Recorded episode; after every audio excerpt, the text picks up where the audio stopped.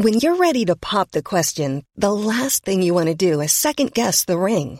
At Bluenile.com, you can design a one of a kind ring with the ease and convenience of shopping online. Choose your diamond and setting. When you find the one, you'll get it delivered right to your door. Go to Bluenile.com and use promo code LISTEN to get $50 off your purchase of $500 or more. That's code LISTEN at Bluenile.com for $50 off your purchase. Bluenile.com code LISTEN. Today with Amazon Business, Shannon Stuckey of Walburn Woodworking helped her team buy 63 circular saws. Okay, Andy, take it easy. Now she uses her time to focus on growing something big. Buy smarter, dream bigger. Visit Amazon Business, your partner for smart business buying. Why does Comcast Business power more businesses than any other provider? It has technology solutions that put you ahead, like the fastest, reliable network and serious savings. Whether your small business is starting or growing, you need Comcast Business. Comcast Business, powering possibilities. Ask about Comcast Business Internet and Security Edge, or find out how to get a $500 prepaid card with a qualifying gig bundle. Call or go online today to learn more. Offer ends 10 23 22. Restrictions apply. Call for details.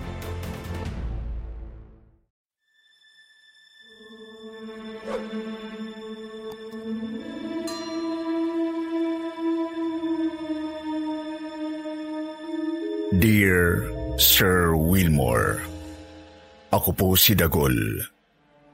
Apat na putlimang taong gulang, Laking Tondo, Maynila. Dati po akong construction worker na nabubuhay sa mga pa-extra-extra na trabaho na binibigay sa akin ng kapitbahay kong tubero, si Perry. Si Perry na naging katropa ko na at kaututang dila ay may topak sa ulo. Opo, suicidal si Perry. Masayahin siyang kausap pero madali ring malungkot. Lalo na kapag nag-iinuman kami sa madaling araw pagkatapos naming magtrabaho. Paring Perry, malungkot ka na naman. Pre, tagay muna tayo, inom tayo. Hindi pala kwento, hindi rin madaldal si Perry sa tuwing nag-iinuman kami. Kabaliktaran ng ugali niya kapag hindi siya nakainom. Kadalasan, sa umaga sa tuwing nagkikita kami ni Perry, nagbabatukan kami at nagsisipaan sabay hampasan sa braso bago kami mag-usap. Palagi siyang nakangiti, palatawa, pero hindi ko alam na meron pala siyang pinagdadaanan. Meron pala siyang babaeng nililigawan na ng matagal ang biglang nagpakasal sa kapitbahay naming basurero. Ikinalungkot ni Perion, Sir Wilmore. Hindi amak na mas may tsura ka naman dun sa lalaking yun, pre. Huwag mong iyakan niyang si Daisy. Baka hindi siya talagang babaeng para sa'yo. Hoy! Ano? Ito ka na naman paring Perry. Idadaan na lang natin sa alak yan.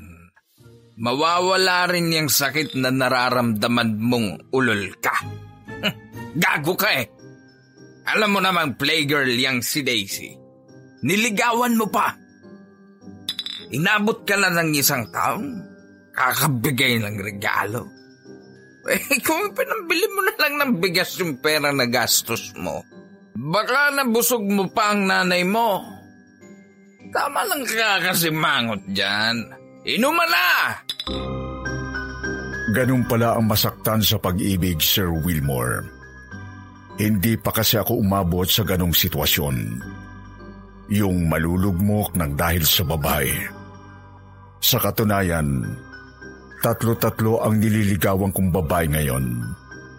Iba na yung sigurado. Iba na yung may reserba.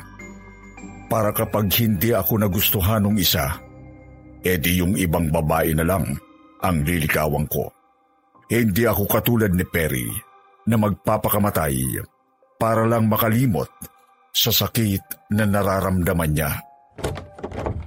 Hoy pare! Ano yung ginagawa mo? Bakit ka naglalaslas ng pulso? Tarantado ka ba? Bitiwan mo Akin pa. na yung basag na bote! Hayaan mo Akin na na! akong mamatay! Tarantado! Tawagin mo na akong tanga! Bobo! Mahina! Pero mahal ko siya eh! Mahal ko si Daisy! Mahal ko si Daisy Dagol! Minahal ko siya! Ikinasal na nga sa iba yung babaeng trip mo. Tanggapin mo na yung katotohanan na yon. Hindi ko matatanggap pare na ipinagpalit niya ako sa basurero. Basurero! Napakawalang hiya! Bakit niya ako pinaasa? May iba pala siyang lalaki! Bakit sa ganon? Halika, tumayo ka dyan. Dadalhin kita sa ospital. Paging Dr. Cruz, please proceed to the operating. Immediately. Kinausap ako ng nanay ni Perry noong ginagamot na sa ospital si Perry. Sabi ng nanay niya, bata pa lang daw si Perry. Gustong gusto na niyang mamatay. Tinanong ko kung bakit. Nalungkot ang mukha ng nanay ni Perry sa tanong ko. Pero ikwininto nito ang dahilan ng pagiging suicidal ng anak niya.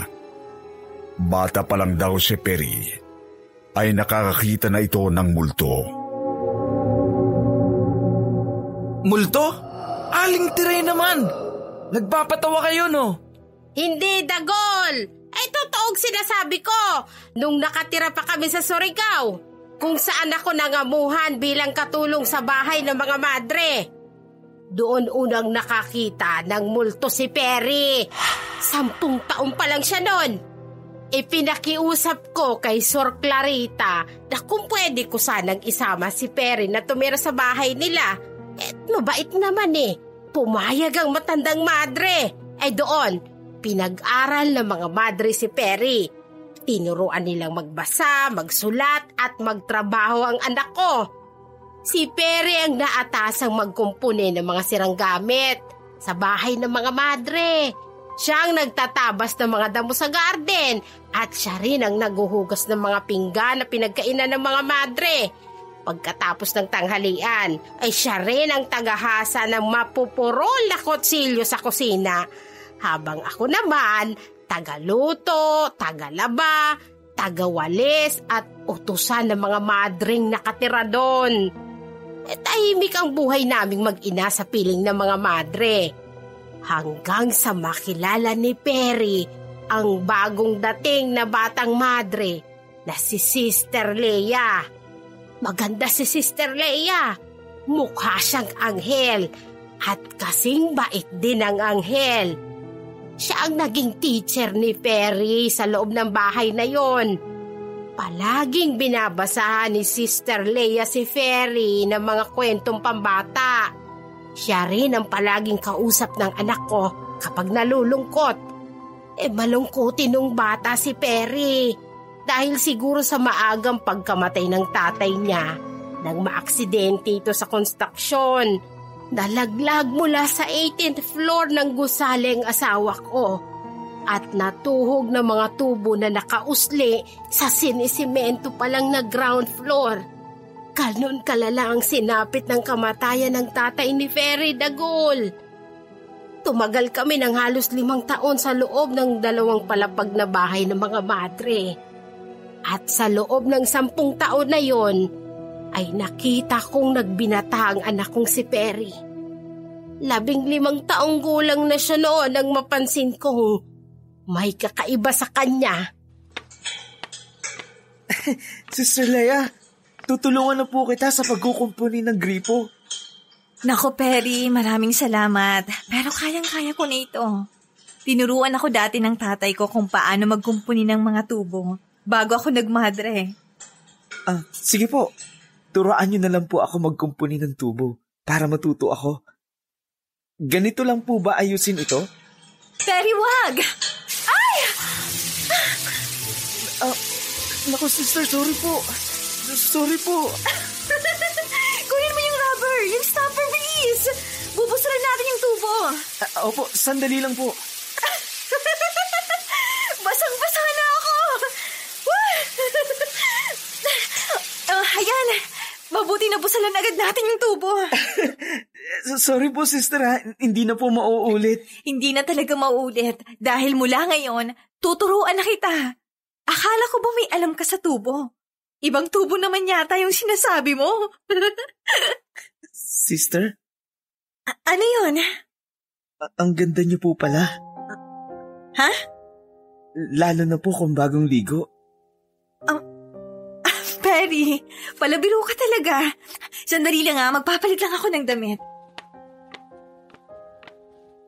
Sister Leia, Yes? Perry? I love you.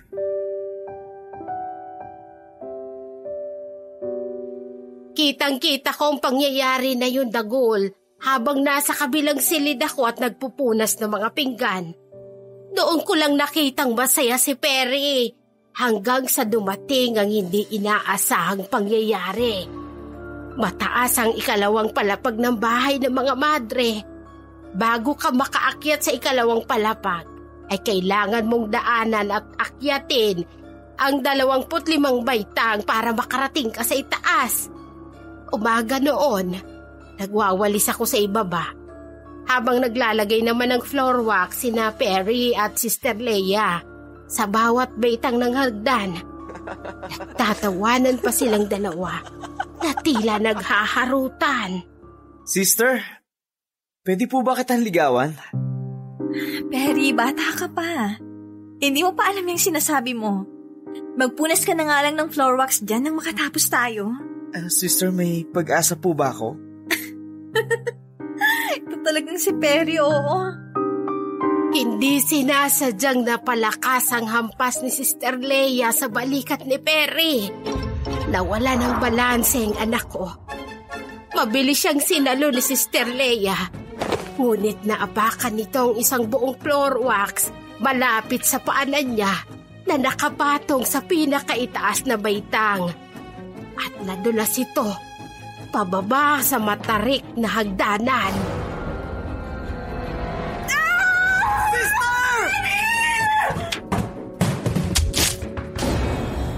Gumulong pa ibaba ang kawawang madre at bumagsak sa paanan ng hagdanan na walang malay tao.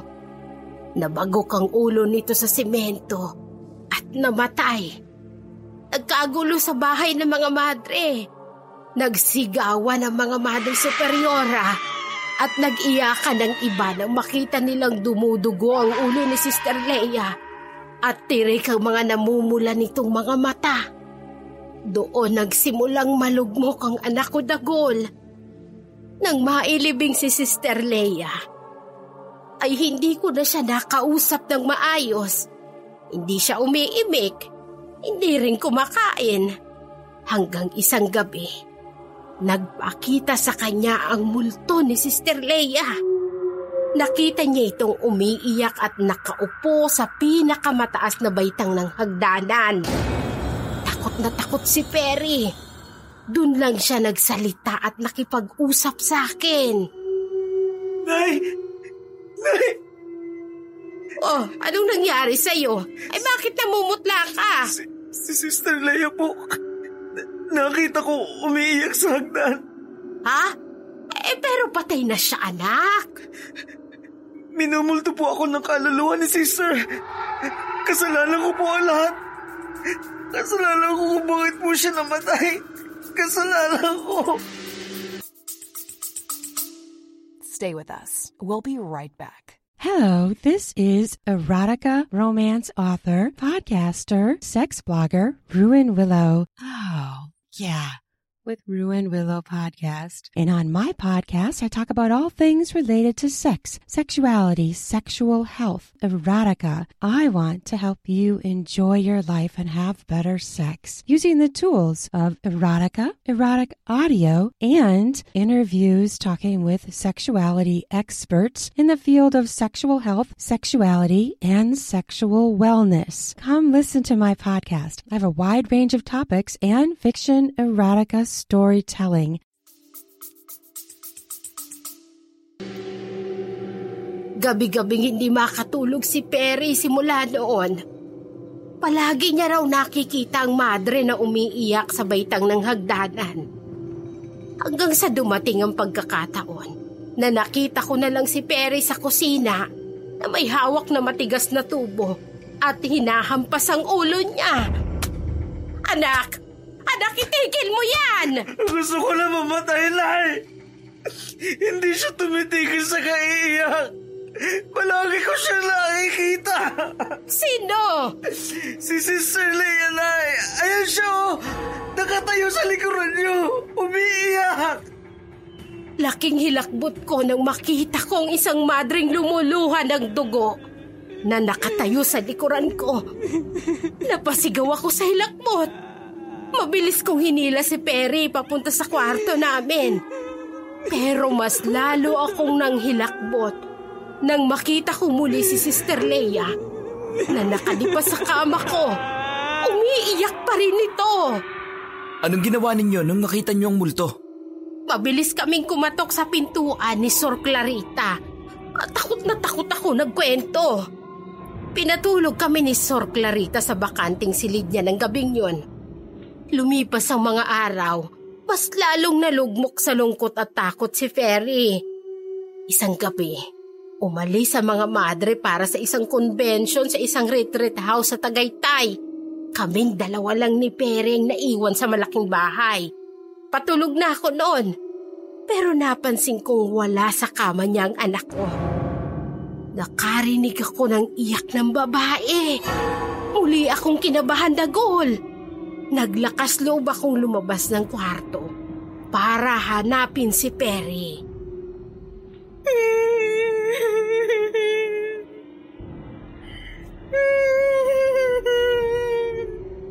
Palakas ng palakas ang iyak ng madre.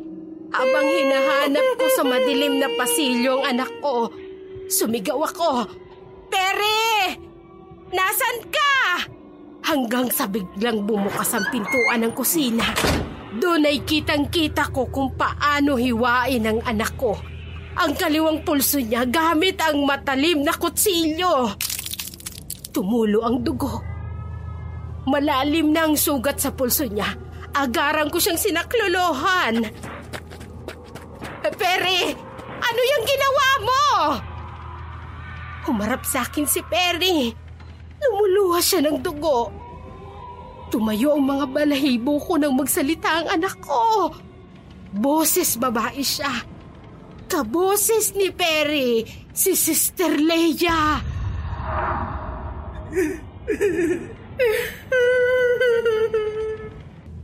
Mukhang sinasaniba ni Sister Leia si Perry. Niyakap ko ang anak ko at nawalan ito ng malay tao. Mabilis ko siyang isinugod sa ospital at doon naagapan ang ginawa niyang pagpapatiwakal. Nay, Want flexibility? Take yoga. Want flexibility with your health insurance? Check out United Healthcare Insurance Plans. Underwritten by Golden Rule Insurance Company, they offer flexible, budget friendly medical, dental, and vision coverage that may be right for you. More at uh1.com. Ready to pop the question? The jewelers at BlueNile.com have got sparkle down to a science with beautiful lab grown diamonds worthy of your most brilliant moments. Their lab grown diamonds are independently graded and guaranteed identical to natural diamonds, and they're ready to ship to your door. Go to BlueNile.com and use promo code LISTEN to get $50 off your purchase of $500 or more. That's code LISTEN at BlueNile.com for $50 off. BlueNile.com code LISTEN. Ano naman yung kinikwento nyo dyan? Pare, kumusta pakiramdam mo? Ganun pa rin. Halika na. Umuwi na tayo, Nay. Ikaw pre, wag mo nang uulitin yung ginawa mo ha. Iisa lang ang buhay mo. Huwag mong sayangin ang dahil lang kay Daisy. Si Daisy? Kamukhang kamukha siya ni Sister Leia, pare. Paano ko siya makakalimutan? Perry? Daisy, anong ginagawa mo dito? Tinext ako nitong si Dagul. Nabalitaan ko na tinakbo ka raw rito sa ospital. Dahil sa akin? Totoo ba? Nak ng puts naman paring dagulo. Bakit mo ginawa yun? Okay lang yun. Ikaw, sana okay ka na. Okay na ako, Daisy. Okay na ako. Ayos! Bumangon ka na dyan. May ipapagawa sana ako sa iyo eh. A- ano yun? Ipapagawa ko sana yung baradong tubo ng gripo namin. Okay lang? Humingi ng tawad si Desi kay Perry at nakangiting pinatawad ni Perry ang babaeng mahal niya. Nakangiting bumangon sa kama si Perry at nakipagkamay kay Desi. Nauwi ang lahat sa isang malakas na tawanan at kantsawan. Nagtawanan kaming lahat sa tuwa. Sa wakas, natanggap na rin ni Perry na hindi siya ang lalaking pinili ni Daisy na maging panghabang buhay na asawa.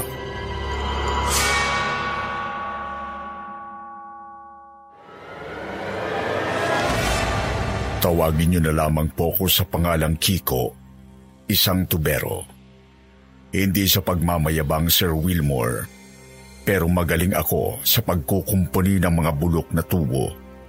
Lahat ng baradong tubo, maging kalawangin man o may tagas lang Madali kong maayos sa loob ng labing limang minuto. Sikat ako sa Santa Mesa bilang pinakamatinik pagdating sa gawaan ng mga baradong lababo. Pati na rin ng mga inidoro. Kung tawagin nila ako ay Kikong Tubero. Itong aking ikikwento sa inyo ay naikwento ko na sa mga kamag-anak ko Pinagtawanan nila ako noong una pero nang maglaon ay naniwala rin sila sa akin. Sino nga ba naman ang maniniwala? Sa laki kong ito ay mapapakaripas ako ng takbo ng isang karanasang kababalaghan. March 12, 2007 nang mangyari ang nakakakilabot kong karanasan. Tinawagan ako ng isang nagngangalang Didi na empleyado ng isang lumang motel dito sa amin sa Santa Mesa, Maynila. Hapon ako nang tawagan ni Didi at pinakiusapan kung pwede ko raw kumpunihin ang baradong lababo sa isa sa mga kwarto ng motel nila. Magbabayad daw siya ng malaki kung papayag ako. Binigyan ko siya ng malaking presyo at pumayag naman siya. Basta lang daw mawala ang bara sa lababo ng isa sa mga kwarto nila. Nilakad ko lang mula sa amin ang motel. Gabi na nang nakarating ako dito. Sa bungad pa lamang, hindi ko inakala na bukas pa pala ito at tumatanggap pa ng mga customer na magjojowa. Madilim ang labas ng motel, pero mas madilim ang loob nito. Sinalubong ako ng isang babaeng payat at maliit. Hukot ang balikat at medyo humpak ang mga pisngi. Umuubo-ubo ito, mukhang may sakit. Nagpakilala siyang si Didi. Napansin kong parang mag-isa lang siyang nakatoka noong gabing yon. Ikaw ba si Kikong Tubero? Ako nga. Halika Kiko, sumunod ka sa akin. Naglakad kami sa madilim na pasilyo ng motel. Sa dulo nito ay may nakita kong hagdan. Sinundan ko si Didi sa pag-akyat hanggang third floor. Mukhang dinaanan ng bagyo ang pasilyo ng third floor may mga nakatambak na mga lumang kutson na may mga mansa pa ng mga regla. May mga lumang telebisyon na sinauna pa ang modelo na patong-patong na nakaimbak sa pinakadulo kung saan naandon ang kwarto na may baradong lababo. Isang dilaw na bumbilya lang ang nagbibigay liwanag sa buong pasilyo Binuksan ni Didi ang pinto ng kwarto sa pamamagitan ng susi. Binuksan niya ang ilaw ng kaisa-isahang bumbilya ng maruming kwarto. Biglang umalingasaw ang kakaibang baho, Sir Wilmore. Napatakip ako ng ilong sa sobrang baho ng amoy ng kwarto. Bakit? Anong problema? Ha? O, wala, wala. Bakit ganito kabaho dito? Amoy bulok na patay. Na amoy kanal. Na parang may amoy daga. Malansa. Amoy tugo. Ha? Hmm. Wala naman ako na amoy ah. Halika dito. Oh, Kiko. Ayan ang baradong lababo. Ilang oras mo bago matapos? Uuwi na kasi ako. Isasara ko tong motel pagkatapos mong kumpunihin yung lababo. Bigyan mo ako ng 20 minutes. Hindi na nagsalita pa si Didi sabay labas ng kwarto. Sobrang dilim sa loob ng kwarto. Kahit nakasindi na ang bumbilya, nakakahilo sa loob nito dahil hindi sapat ang liwanag. Dala ang mga kagamitan ko at bagong tubo. Napamalit sa tubo ng lababo ay agad ko nang sinimulan ang pagkukumpuni. Sa loob-loob ko, kailangan tapusin ko agad ito. Hindi ko kaya ang amoy. Tiningnan ko ang sira ng gripo. Walang tubig na tumutulo mula rito. Sinilip ko ang drainage sa ilalim pero mukhang maayos pa naman ito. Tuyong-tuyo ang lababo at malinis ito. Nagtaka ako. Paano ko malalaman kung barado to kung walang tubig? Didi! Didi! Papalabas na ako ng banyo nang makita ko ang isang babaeng payat at maliit. Mukha itong may sakit. Hukot ang balikat nito at umuubo-ubo. Napagkamalang ko siyang si Didi. Pero iba ang damit na suot nito. Lalapitan ko sana ang babae nang biglang may bumasok na matangkad na lalaki. Bigla kong isinara ang pinto ng banyo. Uy, may customer yata. Narinig ko silang nagtatalo. Nakikiusap yung babae sa lalaki pero hindi malinaw ang mga salita. Muli kong binuksan ng bahagyalang ang pintuan ng dahan-dahan at sumilip ako sa siwang. Nagulat ako nang makita ko ang babae na umiiyak. Wala na yung lalaking kasama niya kanina. Mag-isa na lang siya ngayon. May hawak na siyang itim na ballpen at puting papel. Nakaupo siya sa sahig at umuubo-ubong nagsusulat habang umuungot. May mga binubulong siya sa sarili niya. Ubo ng ubo ang payat na babae. Hanggang sa makita kong may dugo nang lumabas sa bibig niya. Pinunasan ng babae ang dugo sa pamamagitan ng kobre kama. Lalong lumala ang ubo niya nang biglang namatay ang ilaw.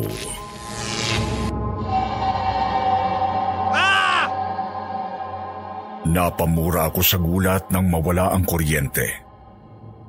Katahimikan, nakakabinging katahimikan, nawala ang tunog ng ubo at ungot. Nakaramdam ako ng kakaibang takot. Nagsimula ng tumayo ang balahibo ko. Marahan akong lumabas ng banyo at tinawag si Didi.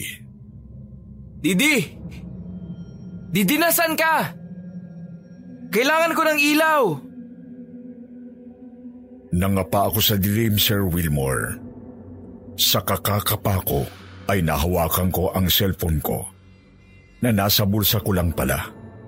Mabilis kong inilabas ang cellphone ko at binuksan ang flashlight nito. Napasigaw ako, Sir Wilmore, nang biglang bumulaga sa harapan ko ang mukha ng babaeng duguan ang bibig at umuubo-ubo. Napasigaw ako.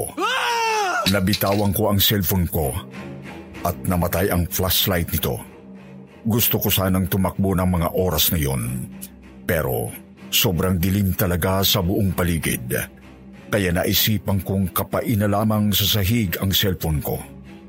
Imbes na cellphone ang mahanap ko, ay nakapako ang isang maliit na plastik ng garapon. Biglang bumukas ang flashlight ng cellphone ko. Naitapong ko pala ito sa kung saan nakaupo kanina yung babaeng umiiyak. Lalo akong kinabahan.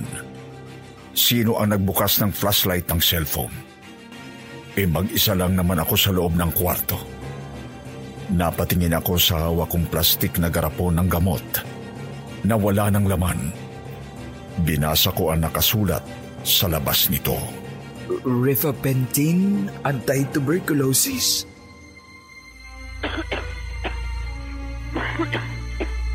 Kinilabutan ako nang marinig ko ang ubo ng payat na babae. Dahan-dahan kong kinuha ang cellphone ko. Sa ibabaw ng kama ay may nakapatong na sulat. Binasa ko ito ng tahimik. Patawarin niyo ako, Mama at Papa. Mahal na mahal ko kayo. Pero hindi niya ako mahal. Akala ko pananagutan niya ang bata sa sinapupunan ko. Pero nagkamali ako. Iniwanan niya ako. Ma, lalo na nang ipagtapat ko sa kanya na may sakit akong TB.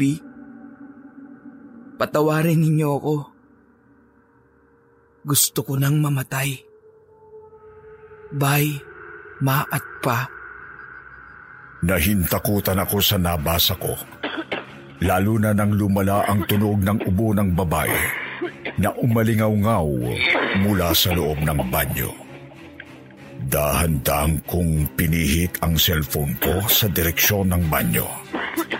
At doon kitang-kita ko ang naaagnas na bangkay ng babae na nakatayo at sumusuka ng dugo. Bumubulwak ang dugo mula sa bibig nito. Napasigaw ako. Bigla akong natigilan. Napatingala ako sa liwanag ng bumbilya. Nakabukas ito. May kuryente na. Napatingin ako kay Didi. Gawa na ba? Ha? Um, uh, eh, uh, ano eh, um, oh, wala namang sira yung, yung lababo eh, gripo, yung, yung tubo pala. Okay ka lang ba? Eh bakit pawis na pawis ka? Tense na tense ka? Yung, yung babae, yung babae sa musukan ng dugo. Naagnas na siya. Umiiyak. Upo siya ng ubo. Ano?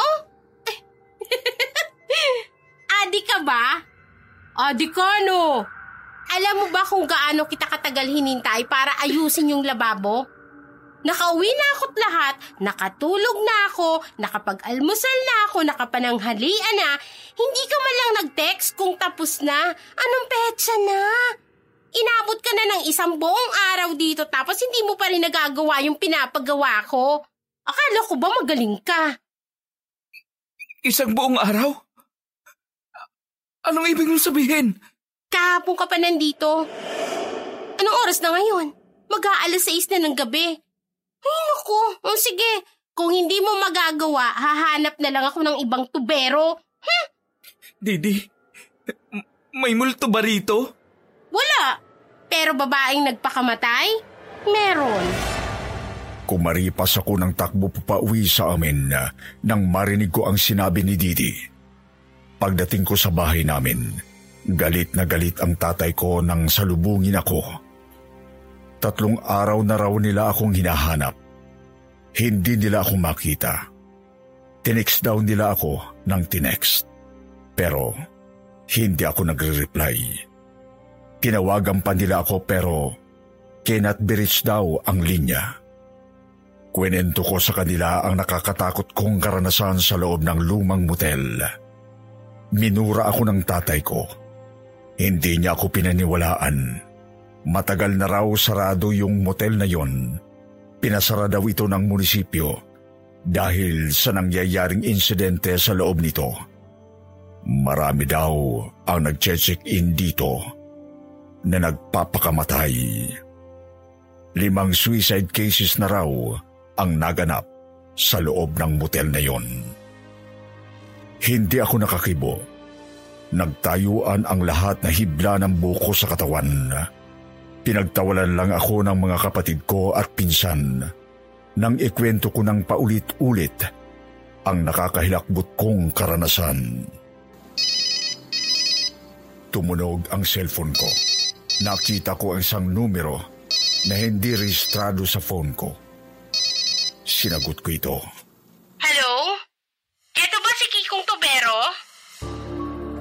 Naibato ko ang cellphone ko nang marinig ko ang boses ni Didi. Alam kong siya yung tumawag sa akin. Alam na alam ko. Siya yun. Magmula noon ay hindi na ako natahimik. Hindi na rin muna ako tumanggap ng mga customer. Lalo na kapag babae ang gustong magpaayos ng baradong tubo. Maraming salamat po, Sir Wilmore. At good luck po sa channel ninyo.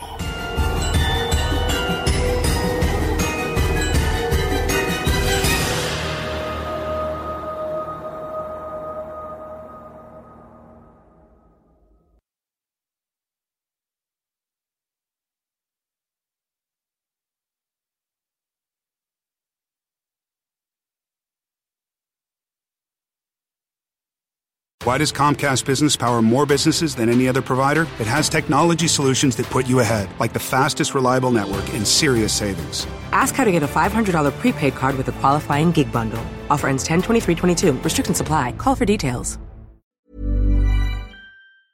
Planning for your next trip? Elevate your travel style with Quince. Quince has all the jet setting essentials you'll want for your next getaway, like European linen, premium luggage options, buttery soft Italian leather bags, and so much more. And is all priced at 50 to 80% less than similar brands.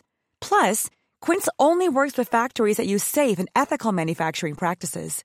Pack your bags with high-quality essentials you'll be wearing for vacations to come with Quince. Go to quince.com slash pack for free shipping and 365-day returns.